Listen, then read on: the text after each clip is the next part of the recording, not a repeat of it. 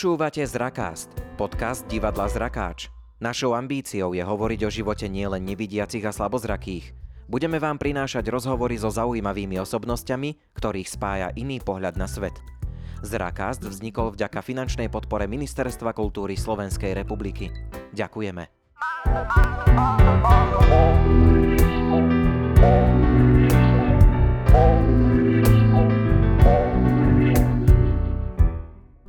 Dámy a páni, vítam vás pri ďalšom diele Zrakastu. E, dnes sa budeme rozprávať o cestovaní. Moje meno je Pavol Viecha a so mnou je tu dnes Stanislav Sokol alias Slavo a Michal Hercek. Ahojte páni. Ahoj. Ahoj.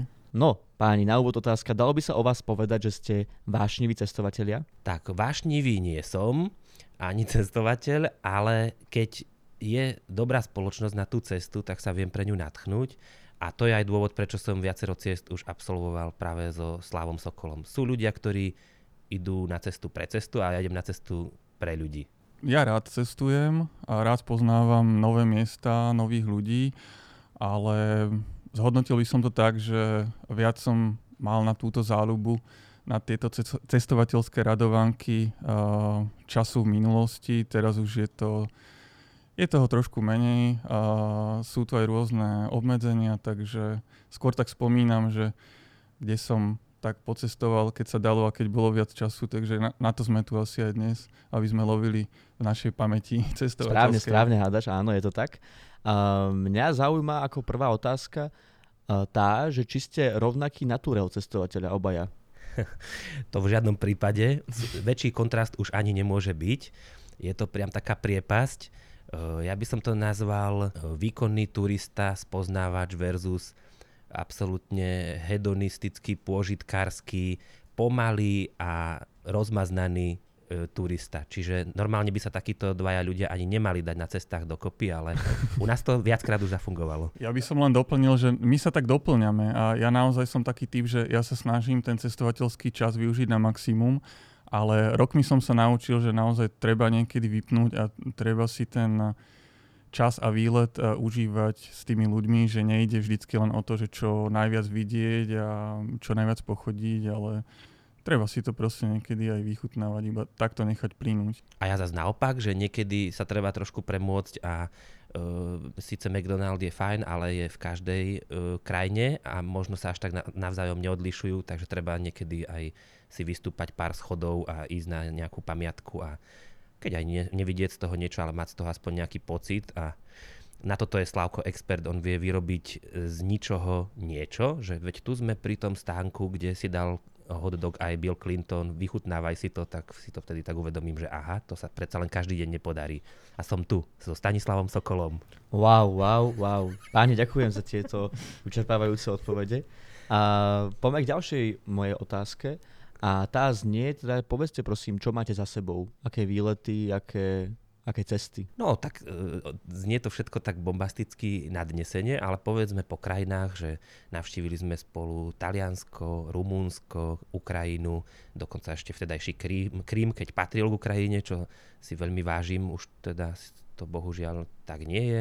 A potom ten Island, to bolo asi také naše posledné spoločné dobrodružstvo. Treba podotknúť, že Michal, ty si nevidiaci, Slavo, ty si slavozraký. Ako vnímate cestovanie vy? Čo to pre vás znamená? Lebo napríklad, keď vychádzame z anglického slovička sightseeing, ako povedzme pojem, ktorý je blízky turizmu a sledovaniu alebo pozorovaniu nejakých výhliadok a nejakých pozoruhodností lokálnych, tak vo vašom prípade to funguje podobným princípom, alebo ako to vnímate vy? Ide skôr o atmosféru? Tak e, ja sa to prostredie a zážitky snažím čerpať alebo nasávať všetkými zmyslami.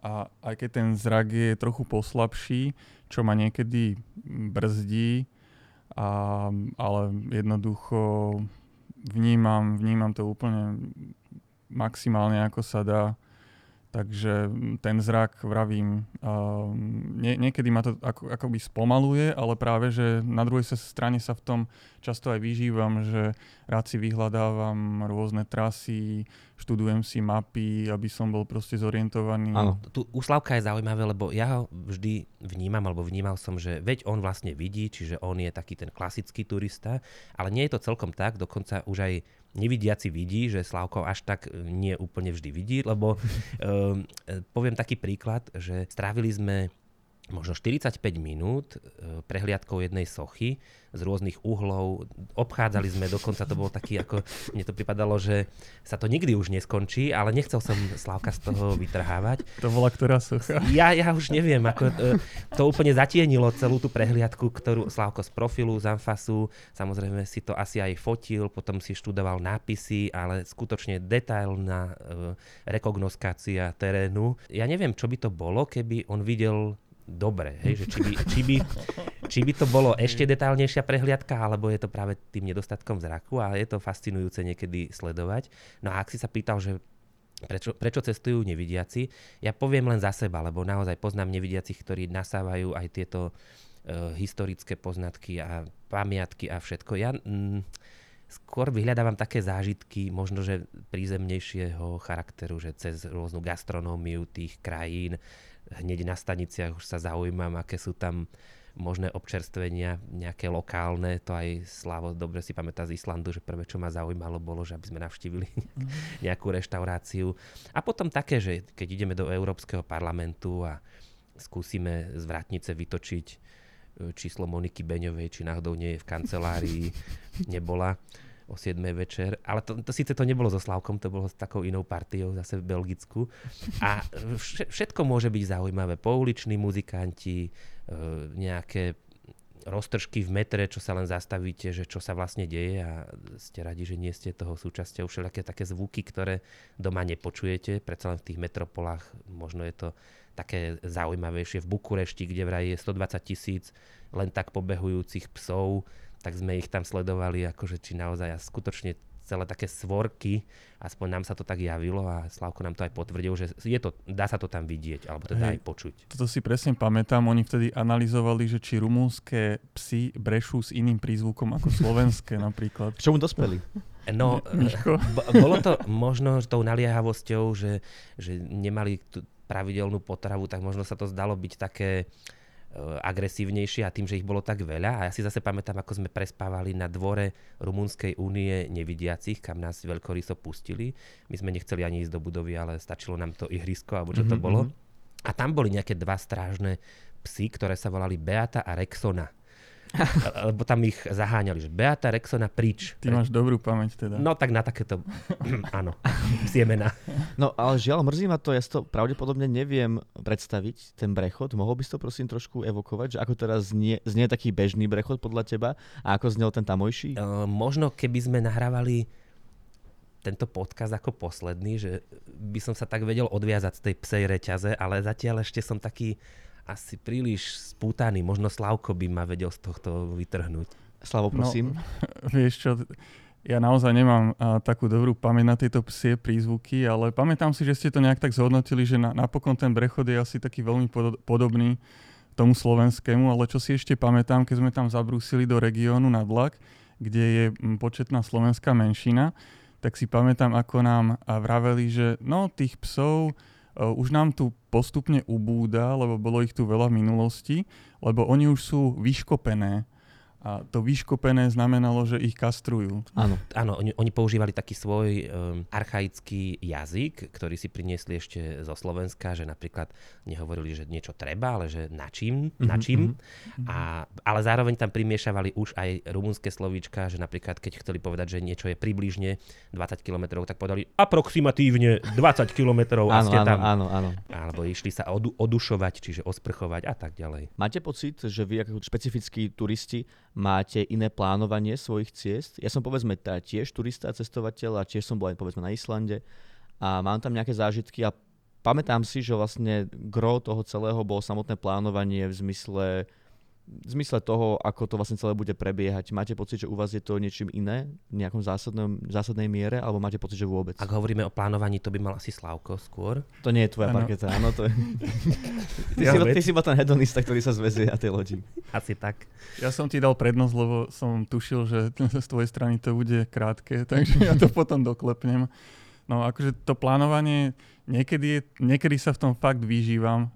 Práve pri tomto Islande si spomínam, ako som niekedy tak vo februári, ani nie, že vyhradil, ale proste som sa ocitol v takom nejakom týždni, že bol taký sled dní a ja som uh, sa tak spametúval o tretej nad ránom, že proste sedím nad Google Maps a pozerám sa, že ako by sme sa mohli presúvať z bodu A do bodu B.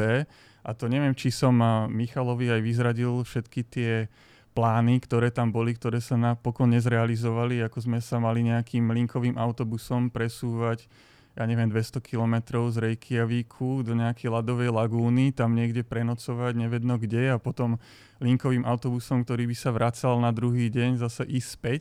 Ale keď som zistil, že takýmto spôsobom by nás to vyšlo asi dvakrát drahšie, ako si rezervovať nejaký e, zájazd alebo proste jednodňový trip do tej istej lokality, tak som potom od toho upustil a bol som celkom rád, lebo ten deň bol dosť nabitý a neviem, bolo by to možno veľmi zážitkové tým prvým spôsobom, ale no a týmto som strávil možno tak deň, lebo to nebolo také jednoduché proste vyhľa, vyhľadať si islandské cestovné poriadky a, a podobne. No. no, ako Slavo naozaj je na toto veľmi dobrý, keby ste chceli si ho najať ako turistického sprievodcu, myslí na každý detail a povedzme, on už vedel od začiatku, čo sa bude odohrávať na 8., na 9. deň, na 10. Aj to muselo byť, lebo sme tam absolvovali aj nejaké vnútroštátne lety, čiže viazalo sa ano, na to. Ale, ale jedno tam bolo také, čo ma úplne fascinovalo. Ja ako taký nie až úplne cestovateľ som nevedel, že to takto môže fungovať, že keď máte nejaký hostel, tak kľúč si vyzdvihnete Pripadalo mi to taký systém, ako keď, že kľúč sa nachádza v bruchu korytnačky, ktorá leží na dne jazierka a vy tam chodte. Slavko to opíše, že, že ako vôbec vedel sa tam dostať, pre mňa je to dodnes záhadou. No to bola celkom výzva a priznám sa ti, že absolvoval, absolvoval som to vtedy prvýkrát v živote a veľmi som dúfal a modlil sa, že to vyjde, lebo inak by sme o tej 11. večera si prenocovali pred uh, dvierkami toho bungalovu ale išlo proste o to, že bol to sofistikovaný spôsob, ako nám majiteľ svojho domčeka odovzdal vo svojej neprítomnosti kľúč od domu, takže sme museli niekde zadať nejaký kód, tam sa otvorila nejaká schránka, odtiaľ vypadol ano, kľúč. Ano. Ale zistil som uh, celkom nedávno, že podobné systémy sú zavedené už aj napríklad tu. Áno, áno, je to tak. Áno, už ste sa s tým určite stretli, ale pre mňa to nejaké dva roky dozadu na tom Islande bolo celkom... A ešte Bojová čo, hra. Čo tam bolo zaujímavé, že my sme išli z, z takého veľmi príjemného pobytu v Modrej lagúne a ocitli sme sa... V tom bare?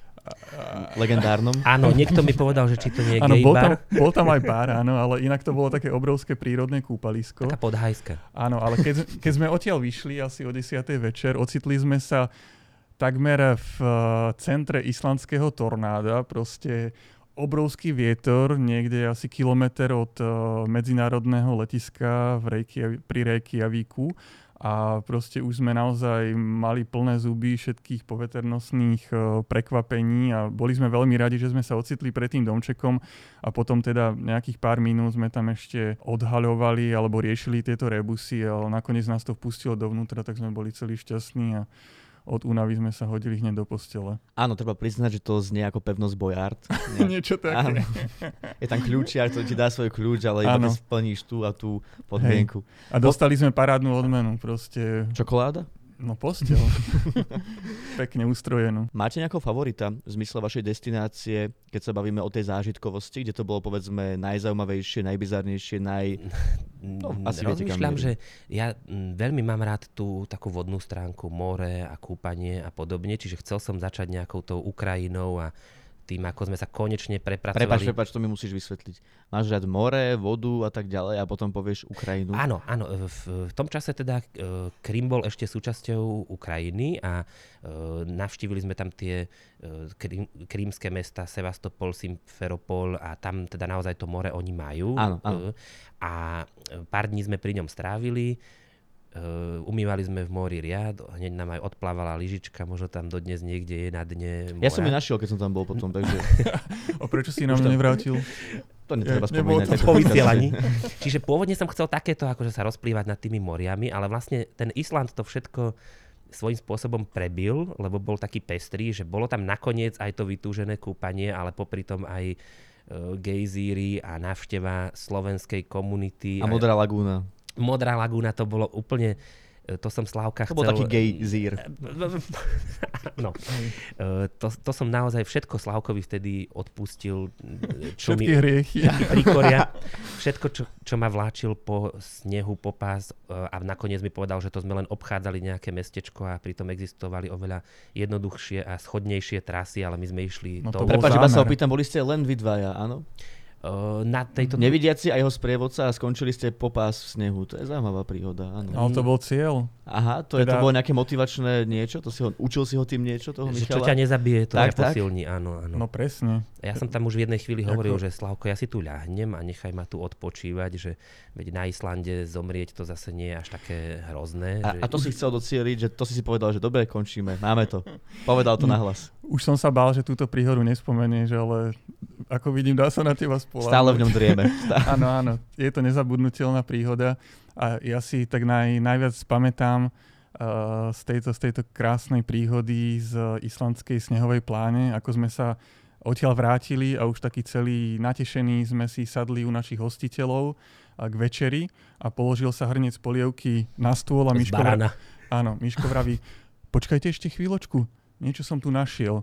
A zalovil tak, e, on mal tak zalomené nohavice dole a tam tak tak zalovil a vytiahol odtiaľ uh, takú hrudu, veľkú asi ako zemiak, ta, tak, také ľadovej kryhy.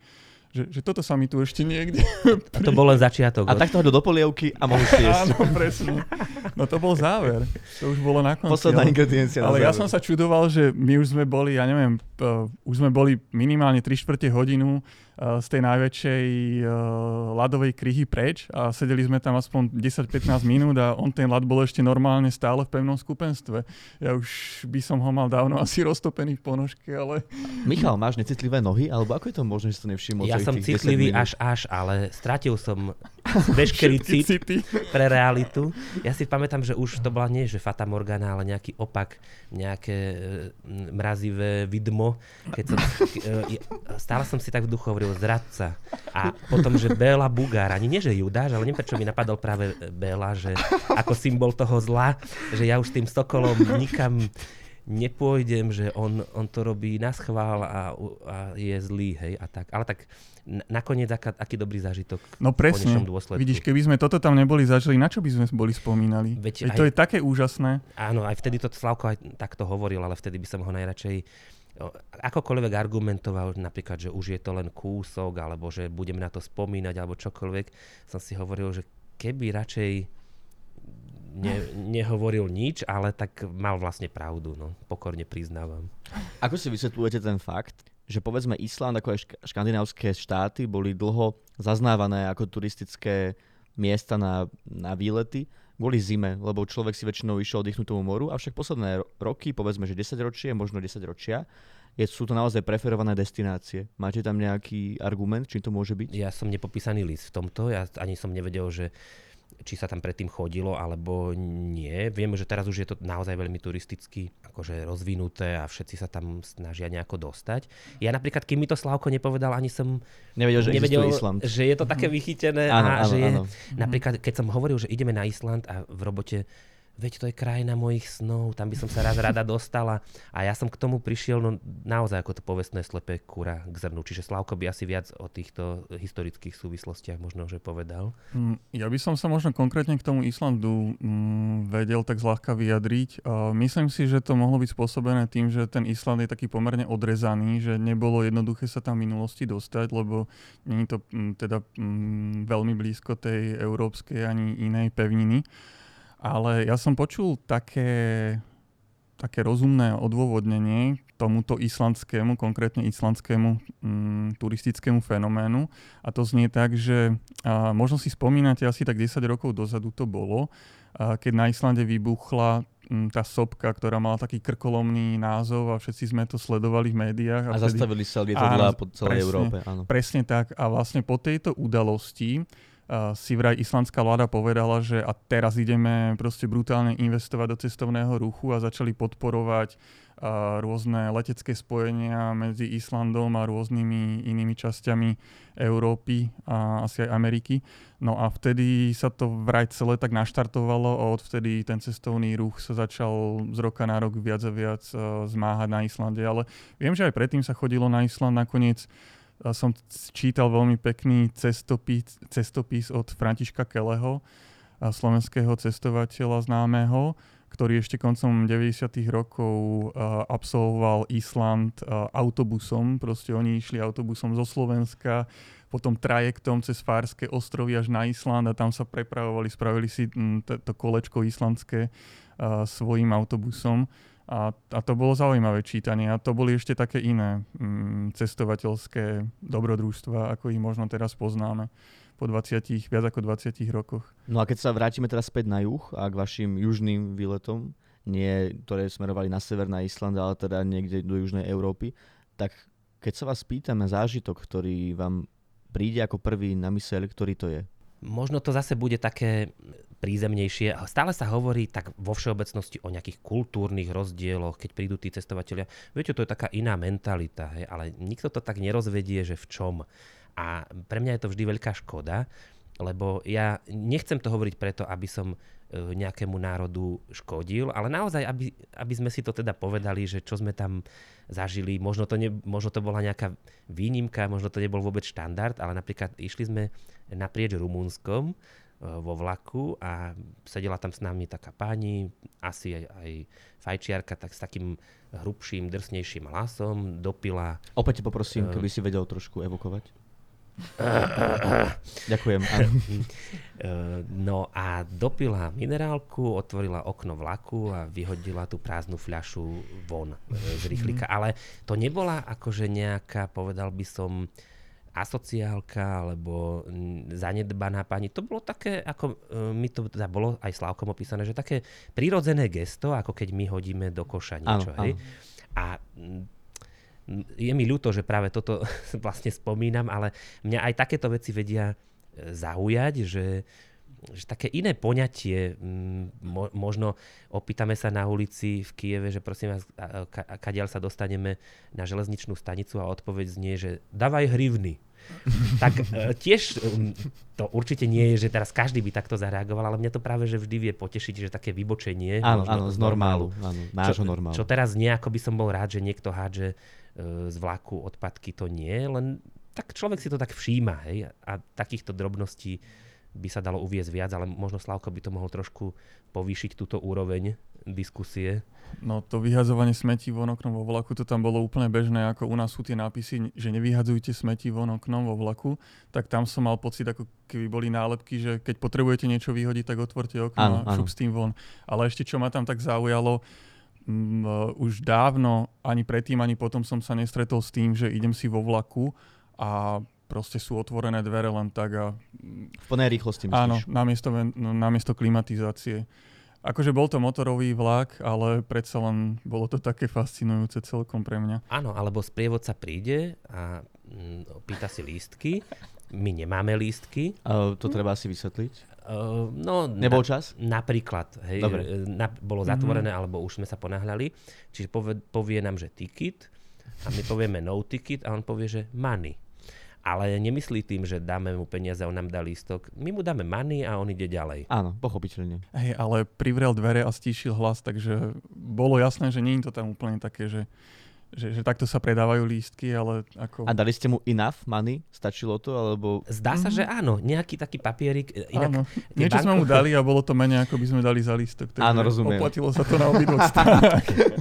A vidíš, a keď spomínaš ako fakt tie zážitky alebo nejaké pozorovania, že napríklad aj mm, bankovky v rôznych krajinách, to je tiež také zaujímavé, kým nebolo euro, tie rumunské leji, to mi pripadalo, oni boli také vyhladené, také hladúčke, pripomínalo mi to ako tie peňažky z tej hry Detská pošta, keď sme boli ešte mali, že, že s týmto sa dá naozaj platiť. Áno, áno. to sme ešte Mhm. tak tesne zachytili, kým sa to všetko nezvrhlo na to euro, že bolo to také rôznorodé. Mne sa zdá, že tie peniaze normálne, oni mali integrované nejaké priesvitné plastové súčasti, cez ktoré sa normálne dalo pozrieť, ak ma pamäť neklame. A to bolo úplne fascinujúce pre mňa. Svet optikou peňazí. No presne. Ale ja musím spomenúť ešte jeden zážitok v súvislosti s tebou a s južanskými krajinami. Totižto, keď sme išli do Talianska, ste si na to dobre pamätáš, ako sme opúšťali Bratislavské letisko aj s našim kamarátom Filipom a tebe sa, teda to sme ešte nevedeli, že uh, kedy sa to stalo, ale tebe sa stratila uh, biela palica slepecká. Áno. A áno. my sme potom prišli do Ríma a totižto uh, išlo o to, že uh, ty si ju položil na ten pás, ako sa, ako sa dávajú kufre, alebo si ju mal v bočnom vrecku batoha, ktorý si dával do podpalubného priestoru.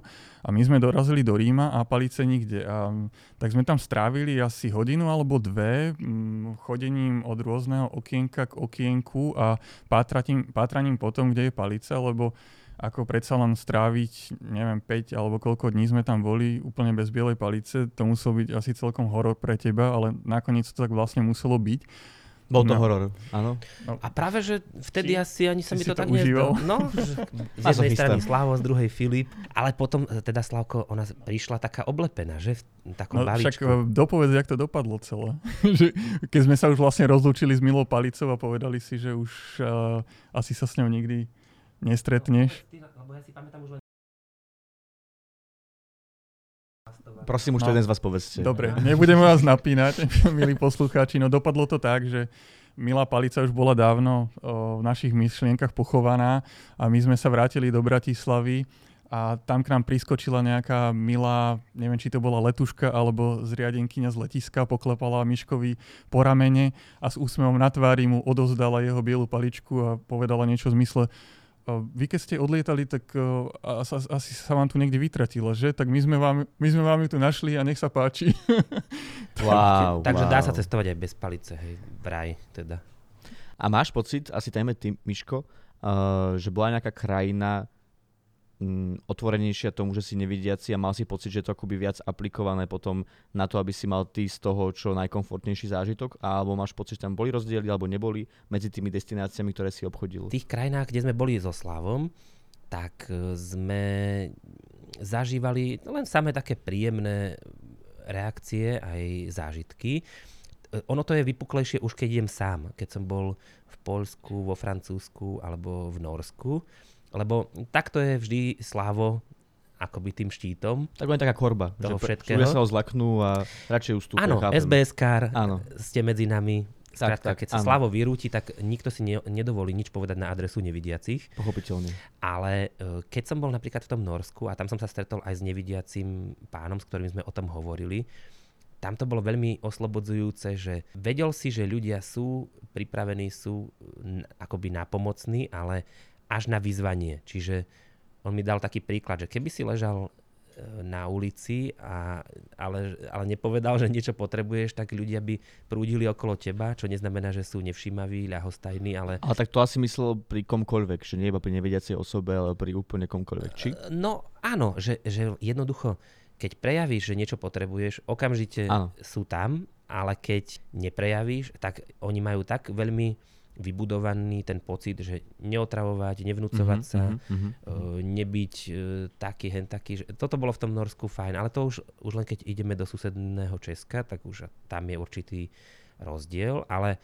zase nemôžem povedať ani tuto nie je nejako hrozné, len možno to prebieha trošku inak, možno je okolo toho viac nejakých um, sprievodných slovíčok, viac sa hovorí o dobrých skutkoch, o možno je to viac tým kresťanstvom celé poznačené, ale tiež to nie je zlé, no len teda je to také naše, je to iné. No a teda na tom juhu alebo juhovýchode? Ja si nespomínam, že by sa niekto tam zaoberal e, našou slepotou. Fakt e, lovím, ale v ničom, že by nás buď, ja neviem, púšťali dopredu, alebo naopak, že by boli nejakí... To, možno, Slavko, ty si spomínaš na niečo, že by sa No, v Rumunsku ja- riešil náš zrakový ja si problém? spomínam konkrétne, také dve veci by som vypichol v tejto súvislosti.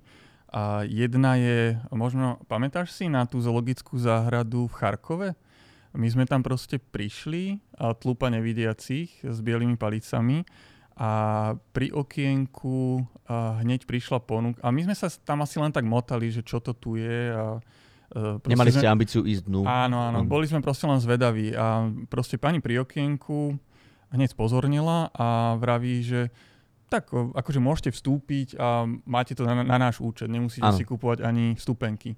A my, že wow, super. A potom na chvíľočku, na chvíľočku sa tak zarazila a ešte prišla otázka, že a odkiaľ ste? My, že no zo Slovenska. A ona, že dobre, tak potom môžete, vy ste bratia. wow. Dobrú krajinu sme uviedli, hej. Kto, áno, vie, áno, áno. Kto, Ale... vie, kto vie, čo by bol problém, že keby nejaký západ kapitalistický... No presne, alebo... to, sme, vie, to sme potom rozoberali, že ako ďaleko na západ by sme museli byť, eh, že by ten lístok gratis áno, už áno. neplatil. Ale zase vravím, že ke, keby sme nemali vtedy tie biele palice vytasené a nemotkali sa tam, tak uh, asi by tá ponuka neprišla. A v súvislosti s týmto, Uh, Michal spomínal, že ja som bol nejaký taký ten štít alebo korba, ale ja som mal taký pocit aj s vami, lebo ono to vyzeralo tak v týchto Rumúnskach a Ukrajinách, že bol som ja a za mnou nejakí traja, štyria nevidiaci. A ja, ja, ja som sa potom nad tým tak zamýšľal, lebo častokrát sme sa vyskytli aj v takom možno, že menej bezpečnom prostredí, že motali sa tam rôzni ľudia a, a rôzne také pohľady a ľudia sledovali proste čo sa deje. Ako nechcem tých ľudí obviňovať z toho, že mali nejaké nekalé úmysly, ale... Ale tak proste, mali, no, no povedzme si to. Dobre, ale ja si vravím, že keby nevideli, že je tam tlupa nevidiacich a jedného slabozrakého, tak si vravím, že koľkokrát by sme my boli prežili bez újmy to vyrovnávanie sa, lebo neustále niekto niečo kúpil a potom nastala situácia, že vytasili sa peňaženky a proste išli Áno. sme sa vyrovnávať. Takže taká hrivna, hen taká hrivna, tu máš, daj sem, vydám ti. A proste to boli procesy niekoľko minútové a nikdy sa nám nestalo, že by sa tam niekto zjavil a proste hrivna už by nebola v mojej ruke, ale v niečej inej tak ja si to fakt len tak vysvetľujem, že tí ľudia mm, museli mať v sebe nejaké také cítenie a povedať si, že aj keby už aké, neviem, ne- nekalé úmysly uh, ten, ten človek mal, tak si povedal, že a, týchto proste nebudem okrádať alebo nejakých potom na budúce. ohrozovať. Áno, na budúce. No Aj inak, stre... Paolo, ty sa pýtal na tie no. zážitky, ešte mi napadlo, že na Silvestra v Arade na železničnej stanici v budove priamo hádzali ľudia petardy akože v interiéri. To, to tak nevidí. A vieš, veľká, to sa nevidí, áno, veľké to... tie klemby, čiže sa to rozliehalo, čiže opäť niečo, mm. že wow, že to je taká vychytávka. Lokálna zaujímavosť. A ja som sa potom čudoval, že prečo to tam majú také rozbité. A ešte, Slavko, kde to bolo, že nejaké klietky s vtákmi tiež na stanici boli, že to tiež som e, nezažil no. na Slovensku veľmi. Že ako vlak vedúci, alebo teda, pardon, ten Aha. akoby šéf tej stanice tam mal akoby svoje vlastné, áno. To, to na potešenie cestujúcich, podľa áno, mňa tam cho- chovali, no. Áno. To bolo buď v Arade alebo v Oradeji. Ale Čiže zdá sa, mi, zdá sa mi, že tiež to bolo v Arade toto. Také mm. inšpiratívne, že dalo by sa to aj... Možno aj tu by to mohlo byť, nie? Keď sme pri tom. Tak tu na, mm-hmm. na stanici je... púšťajú tie umelé zvuky e, dravcov, že aby odplašili tých ano. vtákov. Hej, no ale keby tam mali dravca naozaj v klietke, no, tak nepotrebujú... sokolov. Alebo poštové holuby by mohli mať, však to tak ide k tým dráham. Presne tak, áno. Mne ešte napadlo tomu Silvestro, k tomu zážitku s tými petardami. Ja mám taký zážitok, ale teraz zo Slovenska. A je to tiež taká zaujímavosť lokálna, čo som, čo som videl prvýkrát v živote. Bol som na záhorí v Šaštíne a bol som tam s partiou, s ktorou hráme rómsky folklór s hudobníkmi a išli sme na ohňostroje o polnoci sa pozrieť na ulicu, aby sme mali pekný výhľad na krásne farby a tak ďalej. No a na tej ulici sme počuli nejakú uh, rómskú hudbu, ktorá vyšla z domu vedľa nás. A tak sme vošli do dvora a tam bolo naozaj v jednom dome asi 100 Rómov, s tým, že polovica bola na dvore, ale no, väčšia polovica bola vnútri a ten, ten vnútri však pôsobil ako nekonečná čierna diera, lebo stále iba odtiaľ vychádzali ľudia a pritom človek videl, že to je 5x5 metrov, áno, takže že tam sa zase oko nemôže tých ľudí zmestiť. A naozaj boli ako tí klauny, čo vychádzajú z toho auta, je ich už 20 a stále vychádzajú z jedného auta, tak to pôsobilo. A zrazu my sme sa tak s ním tak pridružili a tam sme spolu popíjali a tancovali a neviem čo. A zrazu prišiel počas tej najväčšieho, najväčšieho ohňostroju von nejaký chlapík, v ruke mal pištol a strelil do vzduchu 9 krát, alebo pár, menej 6, vlastne koľko má zásobných 6 krát. A strelil tam a nič nespravil a išiel späť dnu. Uh, tak môžem ešte ja na, do tretice. Áno, prosím. Silvester 1995, Trakovice, okres Hlohovec, vtedy ešte okres Trnava A e, tam mal byť ohňostroj o polnoci, aj teda bol nakoniec, ale tesne pred polnocou tiež vyšiel je, náš možno, že 5 domov od nás býval ten pán a tiež zbraňou prestrelil vtedy elektrické vedenie. Čiže zmeškali sme Že tiež všetci... do vzduchu strieľa? Áno, a neviem na koho mieril alebo na čo, ale zmeškali sme to odpočítavanie Chcel som dobrú mušku. a hymnu. O po noci trafilo elektrické Áno. vedenie. Výborná mužka Čiže naozaj. odštartoval ohňostroj. Dobre, tak A vy ste to- mali výpadok elektriny. Áno, výpadok až do ďalšieho roka. Ďakujem vám za dnešný rozhovor, bolo to veľmi príjemné. Mojimi hostiami boli Slavo Sokol Áno, no, dobrý večer.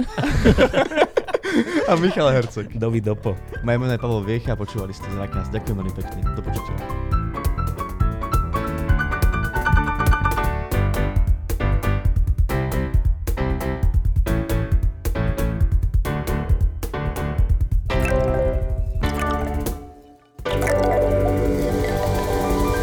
Počúvali ste Zrakast, podcast divadla Zrakáč. Odoberajte aj jeho ďalšie epizódy cez Spotify, Apple Podcasty či Anchor FM. Novinky z divadelného diania sledujte na našom facebookovom profile, ako aj na webe divadlozrakáč.sk.